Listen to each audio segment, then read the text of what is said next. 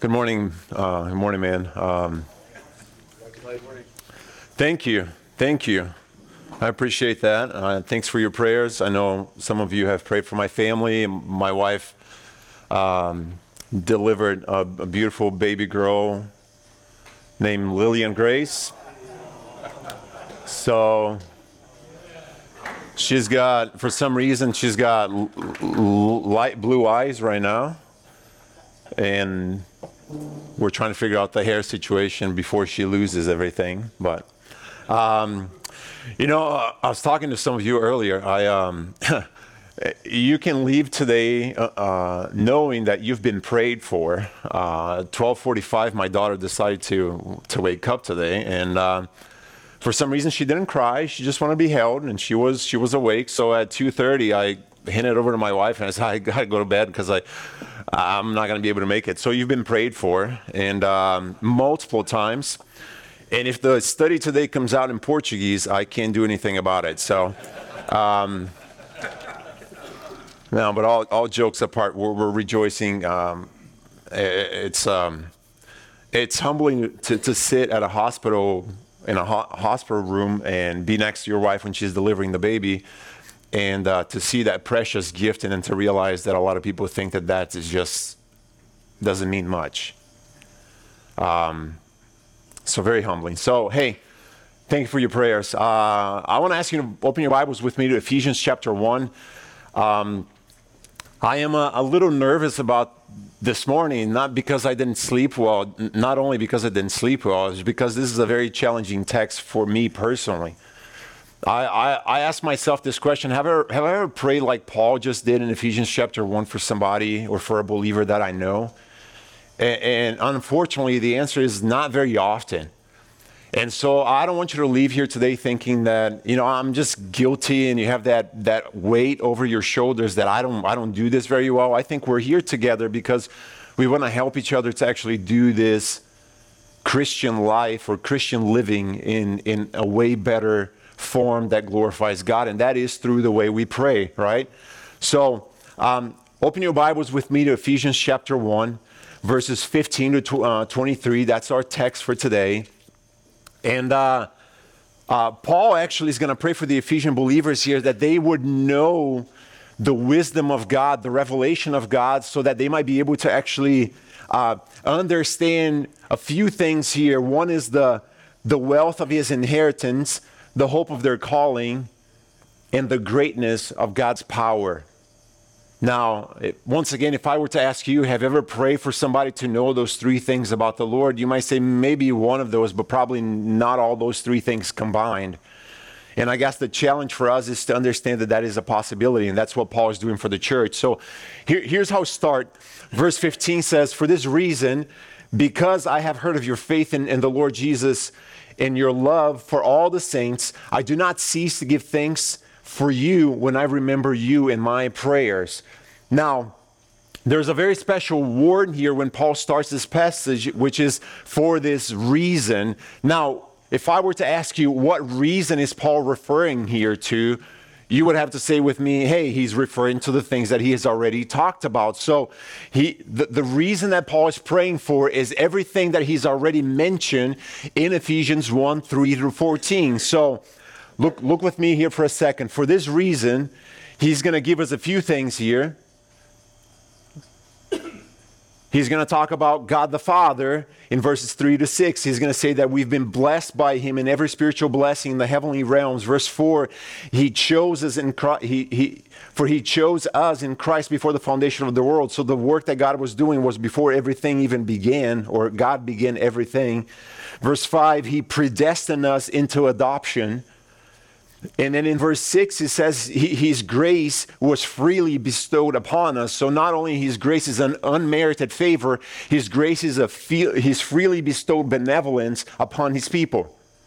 And then He goes into the work of the, the, the God the Son, Jesus Christ, from verse 7 through 12 and he says and i have a few things here. He talks about the redemption through his blood that came through the blood of jesus christ in the forgiveness of our sins. In verse 7 and in verse 9 he talks about he revealed god's will. Jesus christ is revealing god's will for us. And then he ends this passage, this section here about Jesus, talking about uh, that we have been claimed in verse 11. And I'll read it in Christ, we too have been claimed as, as God's own possession. And then he moves to the Holy Spirit.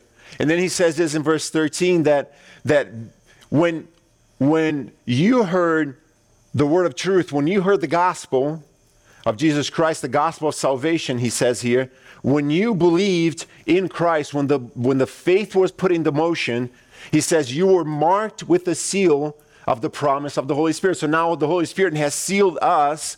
And then in verse 14, he says, He has not only sealed us, but He's been the down payment of our inheritance until the redemption of God's own possession, which is us, the believers, to the glory of His Father. So, because of those things, Paul is saying, for this reason, verse 16 again, let me go back here one more. For this reason, because I heard of your faith in love in the Lord Jesus Christ and the love for the saints, I do not cease to give thanks for you when I remember you in my prayers. Now, there's a few things here. He's gonna, Paul's to highlight the sovereignty of God here. And he's going to describe the work of the Trinity throughout this. But in light of this glorious work that Paul is doing in this thanksgiving section here that he offers to God based on God's work, listen to this based on God's work, Ephesians 1 3 to 14, based on God's work in their lives, Paul is saying, I praise God for you pretty much without ceasing. He says he's expressing his thankfulness to God for what God has accomplished in the lives of the believers. Now, you have a quote in the second paragraph below the sovereignty of God in your paper. It's a quote from D.A. Carson, and Carson says this the assumption is that apart from God's powerful transforming work, these people would never be converted. Without God, they would never have begun to display their trust, faithfulness, and love now richly displayed in their lives. Therefore, whatever Christian va- virtues characterized them became the occasion for the heartfelt praise. So you see it? I'm not praising God for you. In essence, not that I don't like you. Paul is not praising them because they're good enough. Paul is praising God's work in their lives, and because of that, Paul actually lifts them up in a thanksgiving section. Now, there's two things here. He talks in verse 15 that he has done this, and there's two key words here faith and love. Let me move forward in here. For this reason, and we know the reason is there. Now, when we look at Paul, there are some things that are really interesting about Paul's relationship and the usage of the words faith and love, especially hope as well. He's going to use the word hope here, but it's not going to be combined in faith, love, and hope like he does in 1 Corinthians 13. But he uses a triad of word, and here uh, Paul uses faith, faith and love to demonstrate his thanksgiving to what God has already accomplished to them. Faith is directly related to their relationship with God through Jesus Christ. So my faith is based, is placed in Jesus, and now my relationship with God is established. So he's he's recognizing that, but he's saying not only this relationship that happens this way is important, now he's saying your love for the people becomes the direct result of their faith. So in one way, I am loving God, I'm loving God so I can love others. And he's saying, Ephesians, you, you have done this really well, and I praise the Lord for you because the faith that you have in him and the love that you showed for each other. And in one way, that is what all of us are called to do. And I think that's one of the reasons why, if you come to CBF or if you go to any church you go to, you should do what we've been called to do to love God and to love others. So, Paul is thanking God for what's going on here in their lives. And so here's, here's just a question for you. And once again, I don't, I don't want to make you feel guilty about this because I just, I, I confess to you, I, I, don't do this very often. And uh, uh, the question is, when was the last time you ever praised God for those in your life, for believers in your life in whom actually the love of Christ is consistently demonstrated? Just, think with me for a second. How often has that taken place?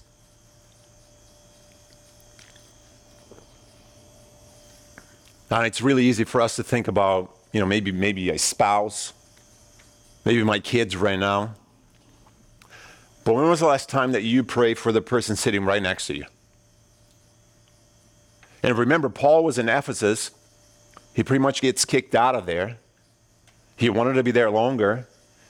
And now he's writing to them saying that he has heard what God is doing, and because of that, thanksgiving is being lifted up for them. Now, it's easy for me to praise God's work for the people that I know in Brazil. But when was the last time that you opened maybe a prayer request from a missionary and you praised God for the work that God was doing 7,000 miles away from here? Just, just think with me for a second. Once again, this is not a guilt question.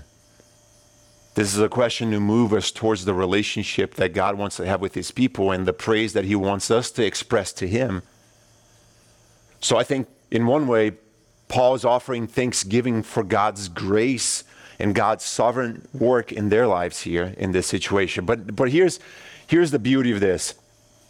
If Paul was done here, we wouldn't know exactly what Paul is praying about. And the content of his prayer is actually extremely important. Now, do you have any questions, any comments just from this opening Thanksgiving part from Paul's uh, address to the Ephesians? Any comments? Did I speak Portuguese yet? Okay, good. A- any questions? All right, let's move along here. Now, Paul is going to pray that God's sovereign wisdom would help the believers to actually grow in the knowledge of God. Now, our text here, I'm going to break them down into some things. The first one that we see is Paul's prayer, because we're studying prayer, right? And so it is good for us to understand what, what the prayer looks like for Paul. And in verse 17, he says, is, I pray that the God of our Lord Jesus Christ, the glorious Father, will give you spiritual wisdom and revelation in your growing knowledge of him. Now, there are a few things here that I want to point out. First of all, is the description of whom Paul is praying for.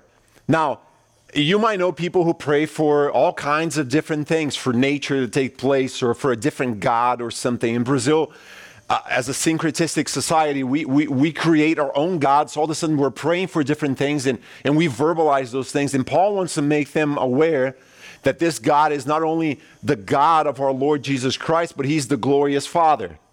Now, this is extremely interesting. You have some things on your note in there, and I'll try to summarize here for you. The expression here denotes four things, okay?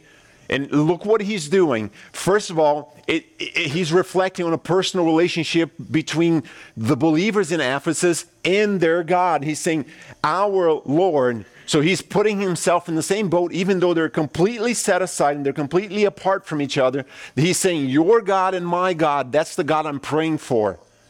Second, he, he defines the name of the God that he's praying for. He says, the Lord, um, the God of our Lord Jesus Christ. And, the name Jesus here refers to Jesus in human form. Okay, so this is extremely significant. We'll, we'll look at this in a second, and, the, and I think I think it will make sense for you and for me why Paul is actually prepping them for what's to come in verses 20 to 23. Number three, he says, he talks about his lordship. Jesus is Lord. And this is actually an early confession or, or a confession from the early church. So the, the early church confessed Jesus as Lord. He, he's actually declaring what was a tradition that was a Christian tradition at that time. And, and lastly, he's talking about his title as Christ, which communicated his um, messianic identity. He is the promised Messiah. So, in just one declaration of who this God is that Paul is praying for, we have a loaded, loaded exp- expression of how, how gigantic, how, how powerful and sovereign this God actually is. But here's what he does. He also talks about this glorious Father, or in some translations, the Father of glory. And this is just uh, an expression of God's splendor, uh, God's. Um, power and his radiance. In one way, it reminds me of Hebrews chapter 1, verse 3, and I'll, I'll read it to you really quickly. Because Jesus said, that if you wanted to look at God, you didn't have to look any further, right? And so when Jesus is talking about uh, the relationship between and God, and when the author of Hebrews writes this, it says, The Son, listen to this, is the radiance of His glory. You want to see the glory of God? You look at the glory of the Son because He reflects the Father's glory. And so here, the glorious Father is a reflection or the demonstration or declaration of God's splendor and power. Now, there's something that's really interesting here. Oopsie. That's why you don't go to sleep too late. Let me see where I was. There we go. Whoops. I might have to I might have to call the college students to come here and help me. There we go. Yeah. Sorry about that. I pressed the bottom button here and never realized that button was there. All right, so so here's here's what he prays for. In your notes, in the middle of the uh, middle of page two, it says this: His prayer is a reminder to the readers that God has disclosed Himself through the person of Jesus Christ. So He's doing that in the sense of demonstrating to them that He's presenting Himself through the person of Jesus Christ and has, according to Hoehner, uh, displayed the essence of being the summation of all attributes. So here's the question for us if he's praying for them, and if, if you would pray for somebody and you would ask God to do something for them, what would you pray for? Because if it is a prayer of getting to know God in the knowledge of God, how do we do that? How do you guys do that in your prayer life? Well, I certainly haven't done it correctly, but here, uh, wisdom and revelation. When you look at revelation, and the definition of it, it's a disclosure of truth. Bearing, laying someone naked, you know, concerning things before unknown. And so when we are supposed to study to show that we're approved, you know, we've got to have an attitude of awe. If we're really going to be faithful to God and His commandments and not just pray for what we want through someone. You know, and that, that takes getting out of the way sometimes, like Paul doing here. Mm-hmm. You know, I, I got booted out of the city, okay, but this, this is not about me. This is bigger than I am. So praise the Lord. Amen. Anybody else? How, how can they how, how can the Ephesians know God better?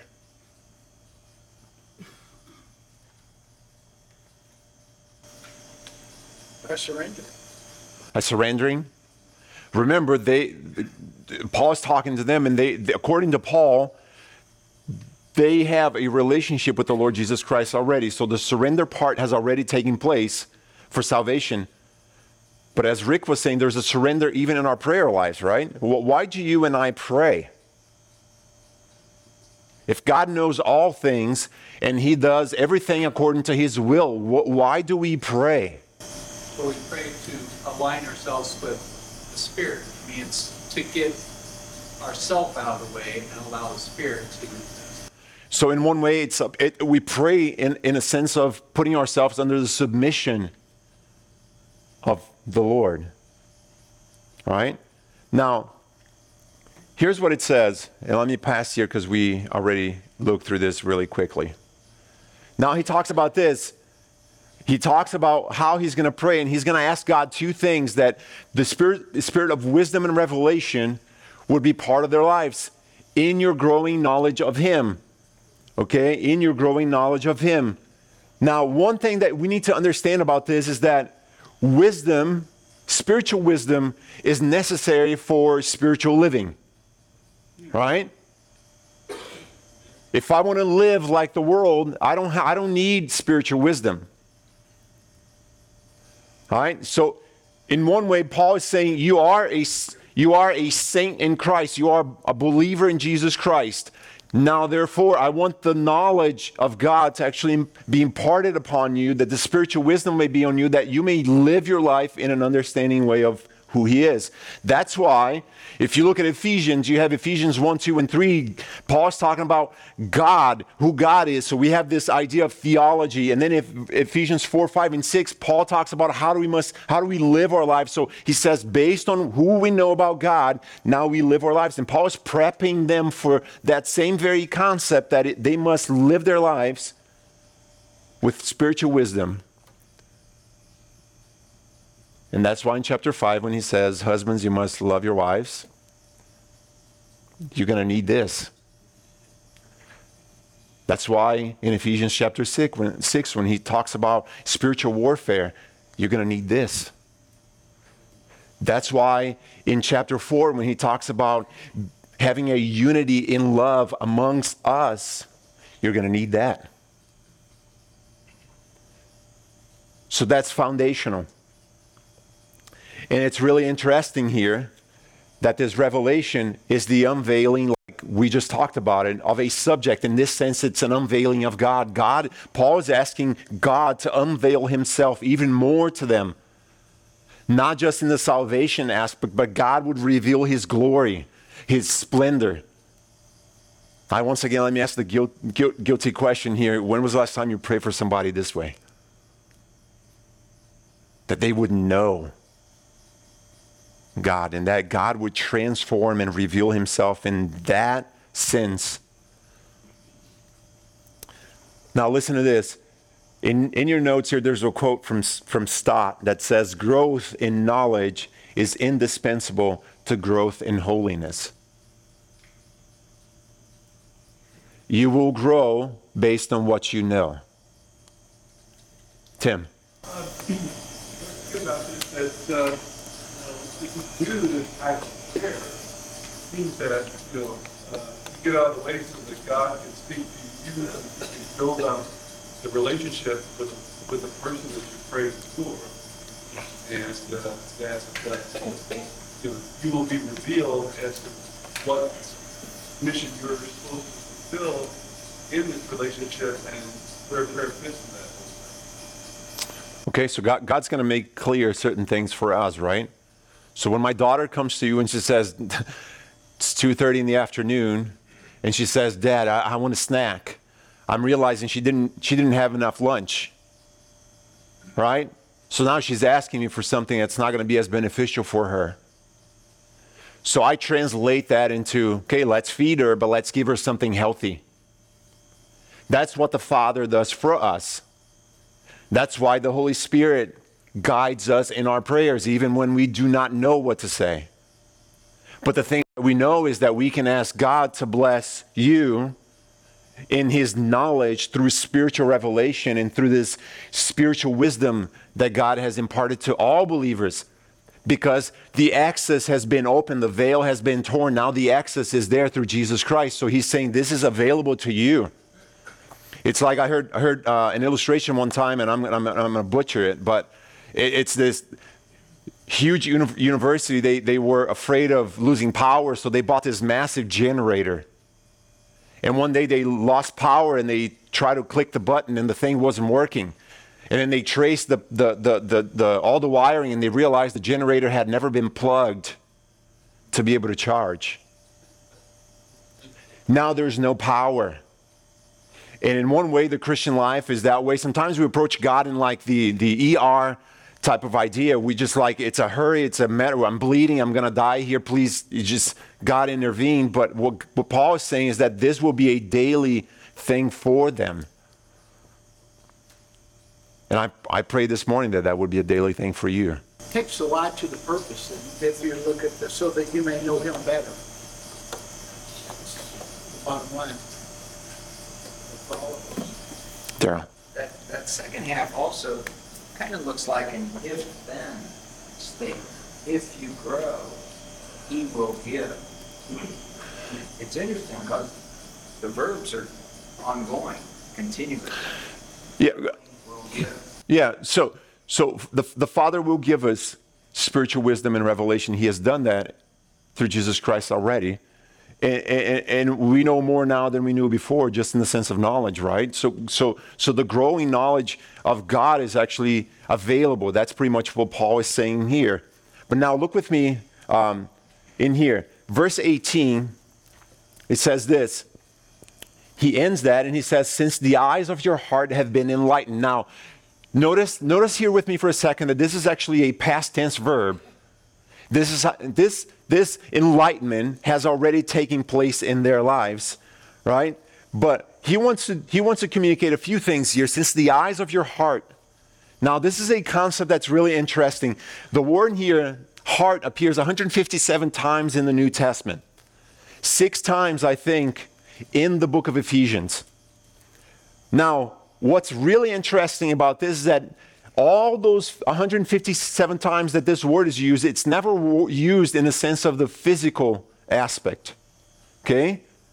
So, what Paul is doing here, he's talking about, according to Kit Kidner, the eyes of the heart is a vivid metaphor that suggests not only intellectual understanding, so it's not us just getting intellectual things here, because Paul just said in the New Testament as well that knowledge for knowledge's sake puffs up, which means that it just grows here, it doesn't change anything. God has not given us his knowledge so that our head might get bigger and we might look better before other people. He is giving us knowledge so that knowledge can cause us to live. And so that's why when Kidner says that it's more than just intellectual understanding, it's a total comprehension of God. When we totally comprehend who God is, it leads us to live, and perhaps in this sense, to even pray for people in a different way.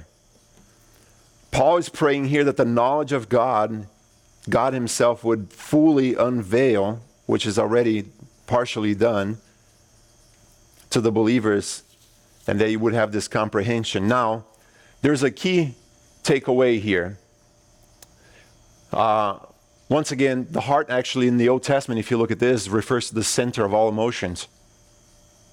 If you look at Exodus, you look at the battle between Pharaoh, the gods of Egypt, and the God of, of the Hebrew people, and the whole idea of hardening one's heart, it was the seat of all emotions.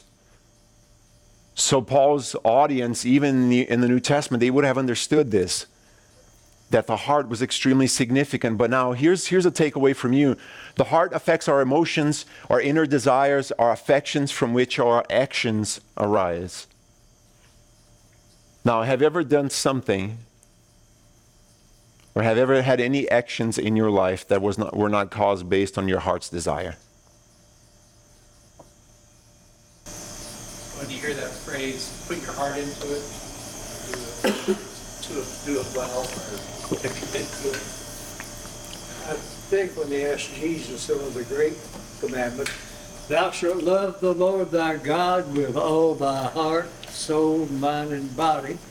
And the second is like it, your neighbor yourself. So that's putting ourselves into it when we love God. Absolutely. And even our words, the prophets about the heart that mouth speaks. Mm. I mean, essentially, whatever is in your heart. So do you see, uh, just, just from, just from the, the, the three comments that we just had here, and if we think about Old Testament, New Testament, the heart in many ways dictates what's coming out. We may not say anything, we might be able to use our eyes to, to do that. Our heart might cause us to sin. So you see the importance of a heart that's been fully transformed, and that's exactly what Paul, I think, is saying here. Now, on page number, uh, the bottom of page number two, I think in your notes, there's, there's a threefold purpose for the knowledge that actually Paul is praying for. Uh, number one, he's praying for the hope of his calling. He's saying, so that you can know, and what he wants them to know are three things the hope of his calling, which means that this, this hope is actually grounded in the Old Testament idea of expectation. Now, hope here is much more than just like, oh man, I, I hope my wife will give me a Ferrari for Christmas. That is not happening. Okay? I mean, she might give me a plastic one, and I'll be really disappointed. But the idea of hope here is a sure expectation. It's completely different than what we see hope now. So, what Paul is saying, there's a sure expectation here that this is going to happen. So, I want you to know the hope of your calling. And then he says this the ultimate hope for the believers with, is to be with the Lord, isn't it? And, and we know this. Look at Romans chapter 5. Can somebody read Romans chapter 5, verse 4 and 5 for us? Romans chapter 5, verse 4 and 5.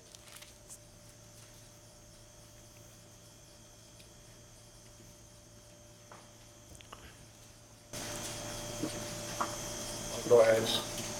Uh, Endurance produces proven character, and proven character produces hope. This hope will not disappoint us because God's love has been poured out in our hearts through the Holy Spirit who was given to us. So you hear the words here? And hope does not disappoint. I mean, for me to ask for a Ferrari and not get it, that's the disappointment. But it's a real disappointment because I know even by asking, I will not get it. But when we talk about what God has done for us, is a sure expectation that we will not be disappointed. And that is the hope of our calling. Now, look at this. He talks about his glorious inheritance. That's the second thing, that's the second purpose of his prayer for knowledge, that we will know his glorious inheritance. The Ephesian saints, they are God's inheritance. They, they're God's own possession. Did you look at verse 11 with me again? Look at this. It says this In Christ, we too have been claimed as God's own possession, since we're predestined according to his own purpose for of him. Now we are his possession. And uh, uh, imagine this for a second that you would pray for somebody else that is a believer in Jesus to understand not only the hope of their calling, that is that they have because of their calling in Jesus, they have a sure expectation of life and eternal life, but that they would be understanding their glorious inheritance, that they are God's possession. Now, I haven't been here for two weeks, but when I was here last time, one verse came up that you guys brought it up, and it's from Ephesians chapter 2, verses 10. Now you know verses 8 and 9, but listen to what verse 10 says in Ephesians. He says, It's for we are his creative work. And in here, Paul is saying that we are the apex of his creation. We are God's workman, workmanship. Not only we are his workmanship, but now we've become his inheritance. And Paul is praying that the believers in Ephesus would know that.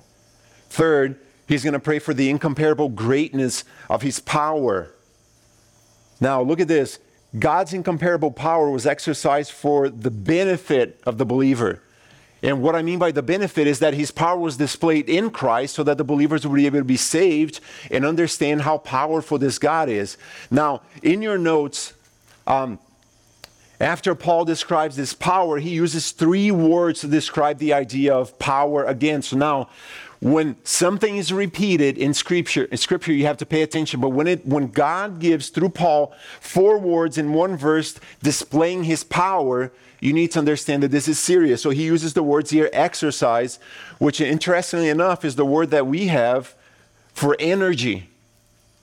And you look at the Greek word in there and you realize it's pretty similar to what our English word would be, which is to engage in a physical activity with purpose of generating power. The, the, the word immense is the power and rule to control through physical strength. And then he goes, ends this with the word strength, which is the exceptional capability with the probable implication of personal potential, which means, listen, he is pretty powerful. Now, uh, I'm going to put you, Steve, in the spot right here. You have some cars, and they have different horsepowers, right? And you can measure you can measure that now. So what's what's the lowest horsepower car that you have? Probably, uh, Just, just say the number. You don't have to tell the car. well, the lowest would be like two fifty. 250. What's the highest Uh, seven oh seven, at this moment? yeah, at this moment. It's about to go to 1100, something like that. Yeah. Now, we can measure the power of a car based on horsepower. But how do you measure the power of God? Because if you compare God with God, which is the highest with the highest, you still have the highest. And so Paul is just giving us a little glimpse of what he's praying for and what he wishes to see happening in the lives of those believers. Now, Wiersbe has a statement here. He says, By making us his inheritance, God has shown his love. By promising us a wonderful future, he has encouraged our hope. Paul offered something to challenge our faith the exceeding greatness of his power to usward who believe. And then Paul ends this section. By the way, any questions or any comments in relationship to the prayer and the purpose of Paul's prayer so far? Any comments? As I've read this section often, this is the one part that I've always stumbled on or meditated on, uh, what God's power in our lives are. Because uh, if we could fully grasp that, it's beyond comprehension. But how often do we see God's power in us? And so my prayer has always been, Lord, show me what your power is, because like you just said, it's beyond comprehension. And so in our lives, I think we'll never really know, but we need to keep praying that the Lord does show that to us. Hmm. Great comment. Anybody else? All right, let's land this plane here. So now Paul is going to pray that the knowledge of God, about God's power, would be evident to the believers. And he's going to pray for three things here. And I want to show this to you really quickly. Now, here's what the text says. Verse 20. This power, and, and, and here's an exercise I want you to do right now. Just listen to what Paul is communicating to the Ephesians and try to figure out who is the agent of doing all this work. Who is behind Paul's words here doing all the work that he's going to describe? So listen to what he says. This power he exercised in Christ when he raised him from the dead and seated him, uh, seated him at his right hand in the heavenly realms, far above every rule and authority and power and dominion and every name that is named, not only in this age, but also in the one to come. And God put all things under Christ's feet and gave him the church as head over all things. Now the church is his body, the fullness of him who fills all in all. Who is doing the action here? God. Do you realize that Paul is removing the Holy Spirit in Christ's work and putting all the, the light, he's shining the light in God Himself because He wants the knowledge of God to affect them. And here's what happens. Here's the first thing that we see we see the power of His resurrection, verse 20, the beginning of verse 20. The second half of verse 20, we see the power of exaltation. And then he ends this in verse 21 and 22 with the power I call lordship, power of lordship. So let's let's take a look at what that means. Um, when he talks about the power of the resurrection here, that this power he exercised in Christ when he raised him from the dead, the question is, why is the resurrection important? From all the powers, if you had three things, listen to me, if you had three things you would pick to write somebody about God's power, what would you choose? Would you talk about Genesis chapter 1? That God created everything by speaking? Would you talk about the virgin birth? Would you talk about the, the miracles of Jesus? Would you talk about the three amigos in Daniel? Where would you go? Paul goes straight to the resurrection. And, here's what is interesting about this. Once again, what Paul is saying and what Paul is praying is that God is the one who manifests his power in Christ's resurrection. He wants them to know this. They probably do know this, but he wants them to really know this. It's like yesterday, Dr. Kregel was doing a, a theology class with my daughter, and she was having trouble writing down some things in the little boxes that she was supposed to write. And so after afterwards, I have to come alongside of her and say, "Hey, listen, this is what it means." Because she was so focused in one thing, she couldn't get the bigger picture. So now Paul is praying for the same thing. He's praying that they would understand that that the power of God in the resurrection is life-giving. He gave life back to Christ. And that God's power guarantees the future resurrection of believers.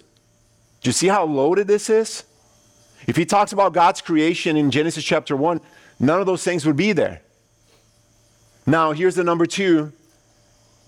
He talks about the power of exaltation. This is based, the words here in, in verses uh, 20 when he says, and he seated him, seated him at the right hand, is a reflection of, is a, is a uh, words that were used in Psalm 110, verse 1. It says, The Lord says to my Lord, Sit at my right hand. Now you know that this is a, a, a place of power and favor before God. And Jesus also claims the same words about himself. And here's what happens there's a takeaway here. Paul's reference to Jesus being at the right hand of the Father is significant because he's not proclaiming the exaltation of the, the pre incarnate God. So, this is not the God before human form. He's talking about the resurrection of this God, but the God's Son, because now Jesus is in human form forever. He's not giving the authority in heaven to Jesus as a God who was a divine being. He's now giving the authority to him also as a human. God fully, Jesus fully God, and Jesus fully man. The power of God in the resurrection of Jesus also guarantees and we, guarantees this, and we know this, the election. And then there's the lordship, and let me just run this the last 30 seconds here. It says this. This is also a reference of Psalm verse, uh, chapter 8, verse 6. It says, You appointed them over your creation. This is a reference probably to Genesis chapter 1, where Paul is talking about what God has done through his creation by giving Adam the dominion to rule over everything. Now we know that he was dis- disobedient. And in his sin, he would not be able to accomplish that. But now Jesus, in his perfect, sinless life, is able to do that. So, guys, there's much to think through this. Next time you pray for somebody, maybe just open your Bibles to Ephesians chapter 1 and just try to think about what that would look like in the life of somebody else. I know we're running out of time. Thanks for your patience. Let me pray really quickly. Father, just thank you so much for allowing us to be together here. I apologize for going a little bit over and for not covering all the notes, but Father, we pray that your knowledge uh, would be uh, evident in our lives, that we would have the spiritual understanding and the revelation that you have already displayed to us in your word uh, available for us, and that we would take advantage of, advantage of that, and that through the Holy Spirit, we would make a difference in the world because you have loved us. We thank you and we praise you in Jesus' name. Have a great day. Thank you, guys.